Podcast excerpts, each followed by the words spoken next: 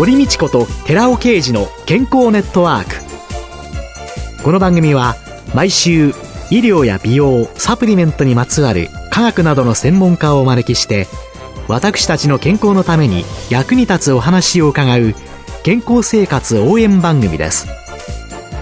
包摂体サプリメントと MGO マヌカハニーで健康な毎日をお届けするコサナの提供でお送りします。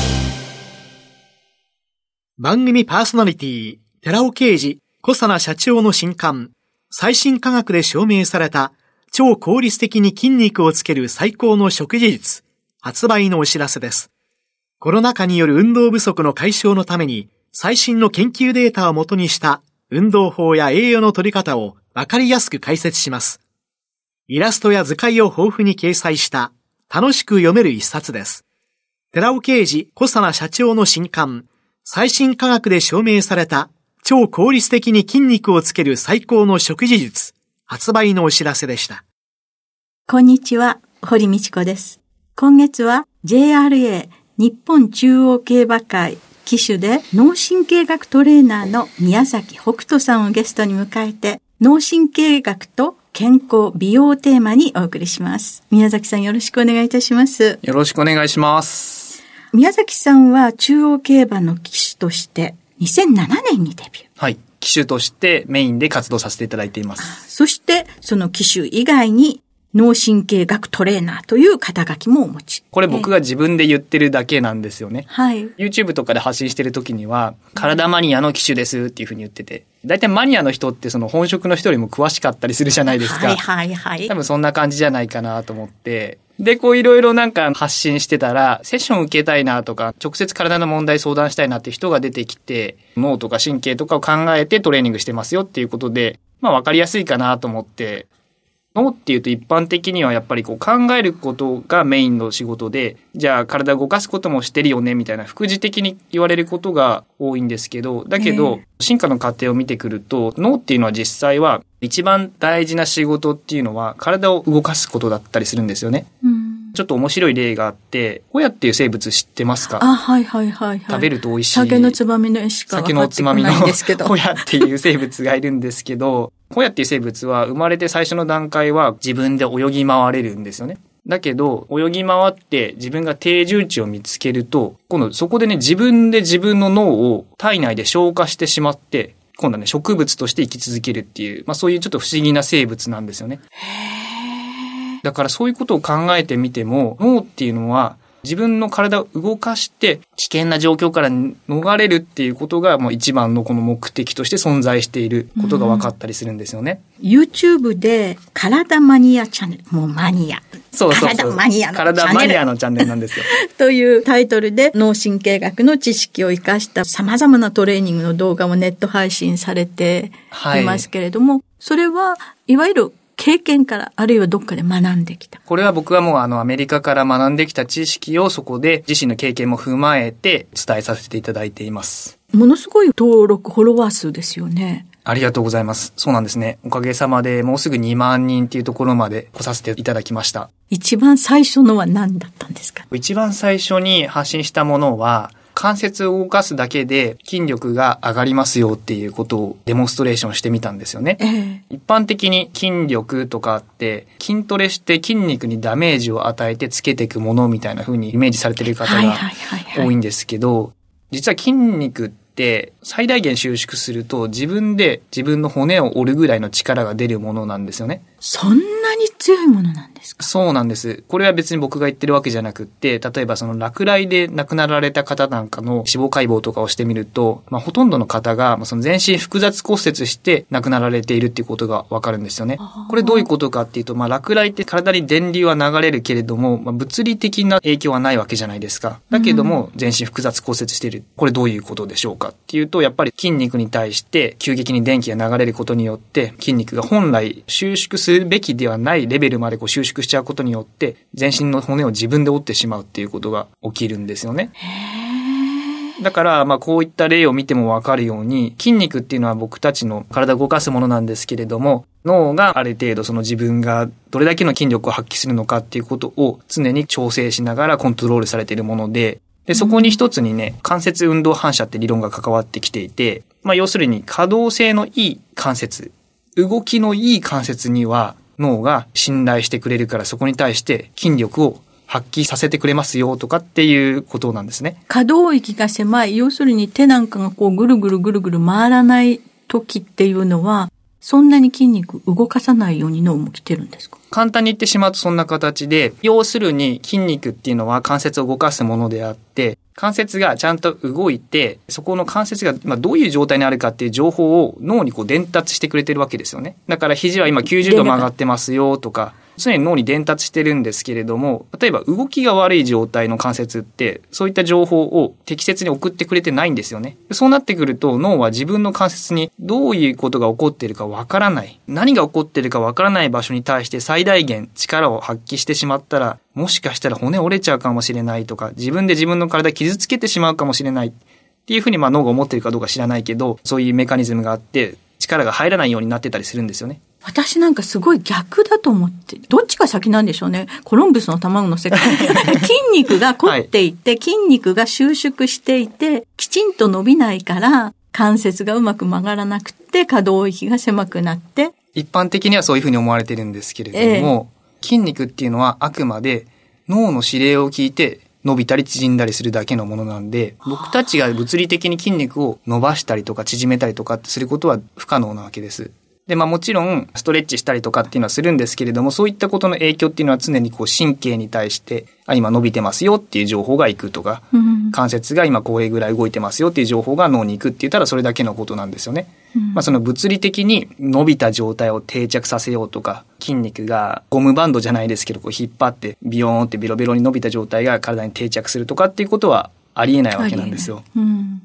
そうすると、いろいろな運動っていうのは、まずは関節の可動域をちゃんと脳に知らせてやること、それを広めて。そうですね。これはゆっくり来週からお伺いをしていきたいと思うんですけれども。そうですね。ちょっとこれだけでかなり長くなっちゃうんで。その他にもブログの中に疲れやすさを解決する方法という記事が目についたんですけれども、これはどうなんですか？はい。疲れやすいって結構いろんな方々が悩まれてると思うんですけど、僕はね、これで伝えたいのは根本的なところなんですよね。多分多くの人は運動しないで新陳代謝が悪くなってると疲れやすくなりますよとかって言ってる方結構そういう記事いっぱい出てくるんですけど、うん、じゃあなんで新陳代謝悪くなると疲れやすくなるんだよっていうところに関してちゃんと説明してない人って多いんですよね。うん、神経学的に考えていくと、まずこの疲れやすいってどういう状態かっていうと、疲れっていうものっていうのは感情なんですよね。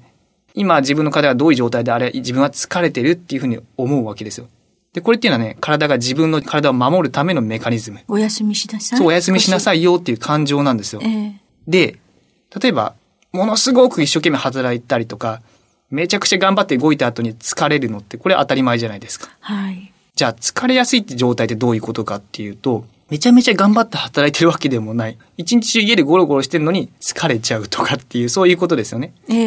ー、つまり、自分が疲れるべきでない状況と思ってるのに疲れてしまうっていうこと。うん、ここで問題になってくるのが脳が自分の体からの情報を正しく認識してないんじゃないかっていうことなわけなんですよね。そうか、そんなにも頑張って動いてもいないし。そう。なのに疲れてるなのに疲れちゃうっていうこと。脳の誤認識を取る。そう。で、これってまあ、一言で言ってしまうと脳の誤認識なんですけれども、まあ、神経系の役割っていうのは、インプット、解釈、アウトプットってこの3つだけなんですよね。はい。脳を含めたこう神経の役割っていうのは、体の感覚を感じること。だから今の疲れる例で言うと、例えば筋肉の乳酸が溜まってるよとか、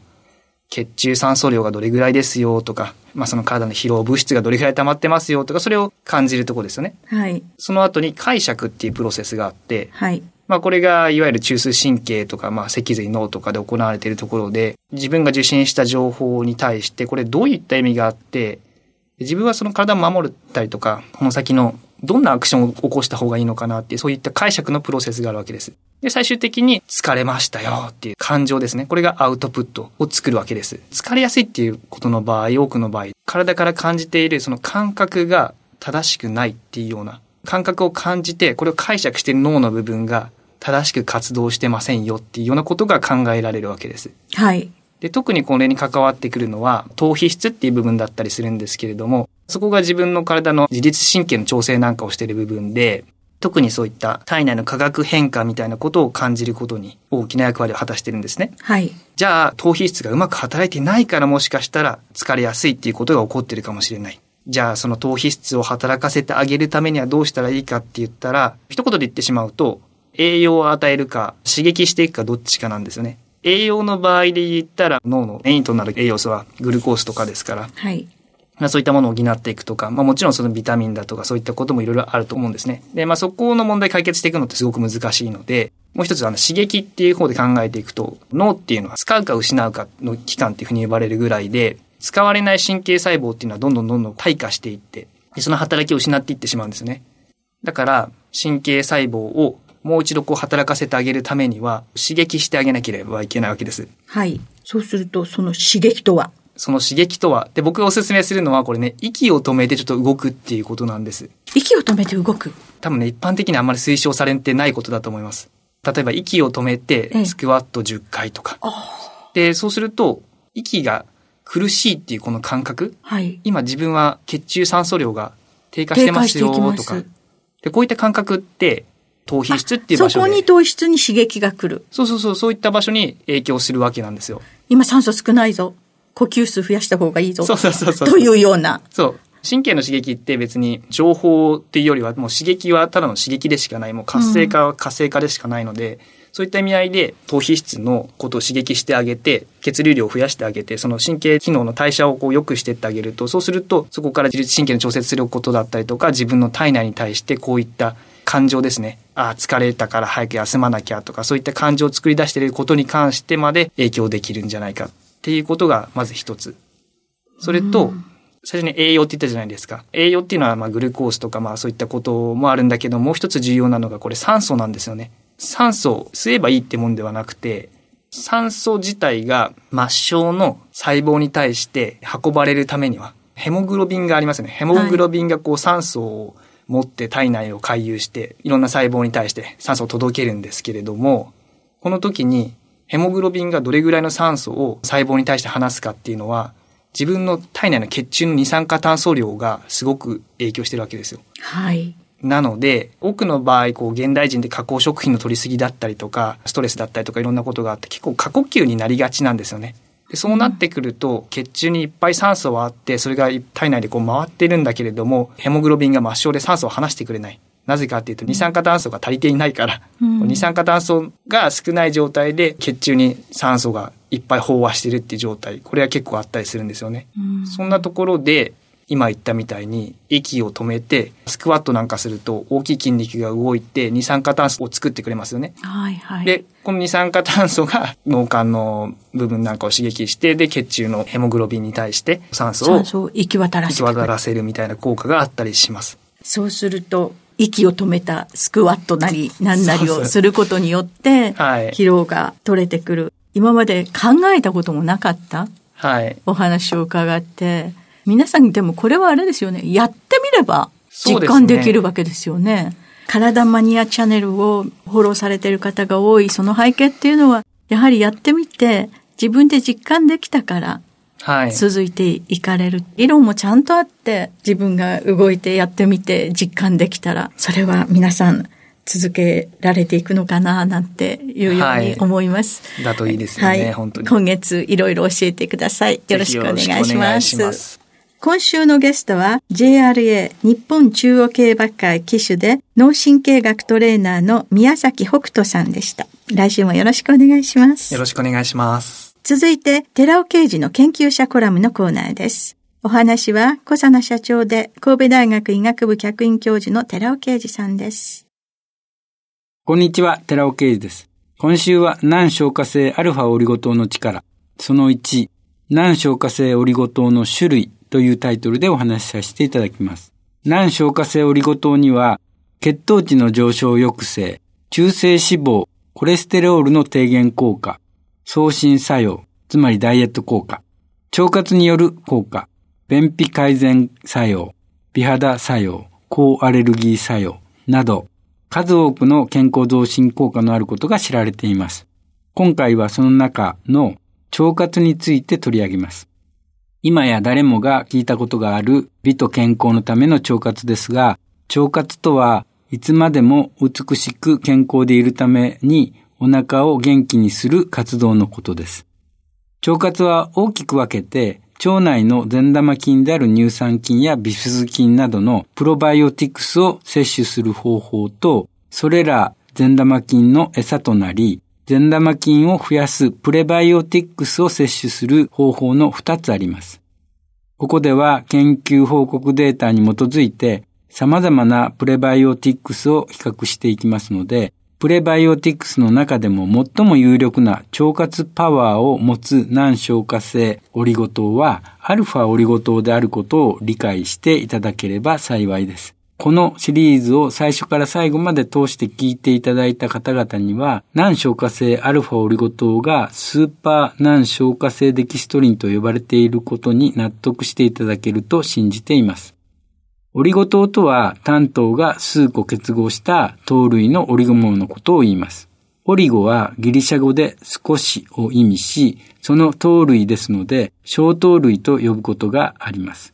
そして現在工業生産されているオリゴ糖は20種類以上あります。そのオリゴ糖は小腸で消化酵素によって消化され、単糖となり、吸収される消化性のオリゴ糖と消化されずに大腸まで届く難消化性のオリゴ糖の2種類に分かれます。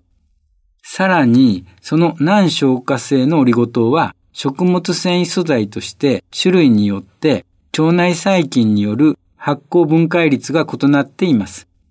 発酵分解率が異なるとカロリー数が異なっていますので、カロリー別に0キロカロリー、1キロカロリー、2キロカロリーの3種類に分けることができます。難消化性オリゴ糖のカロリー数、つまりエネルギー換算係数が高いと発酵分解率は高く、炭素脂肪酸の酸性量、つまり善玉菌支配のためのエネルギー量が高くなります。したがって腸活にはエネルギー換算係数が2キロカロリーである難消化性オリゴ糖がおすすめなのです。お話は小佐野社長で神戸大学医学部客員教授の寺尾啓二さんでした。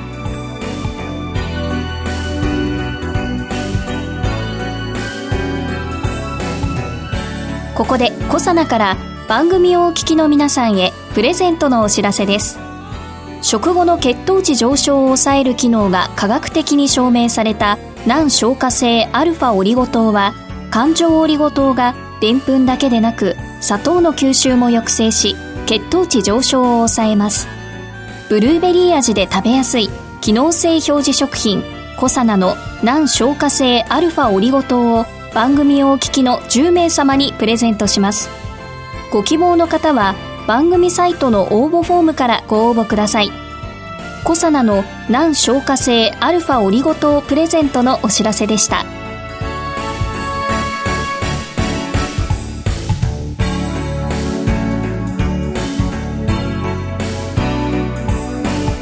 堀道子と寺尾啓二の健康ネットワーク。この番組は包摂体サプリメントと MGO マヌカハニーで健康な毎日をお届けするコサナの提供でお送りしました。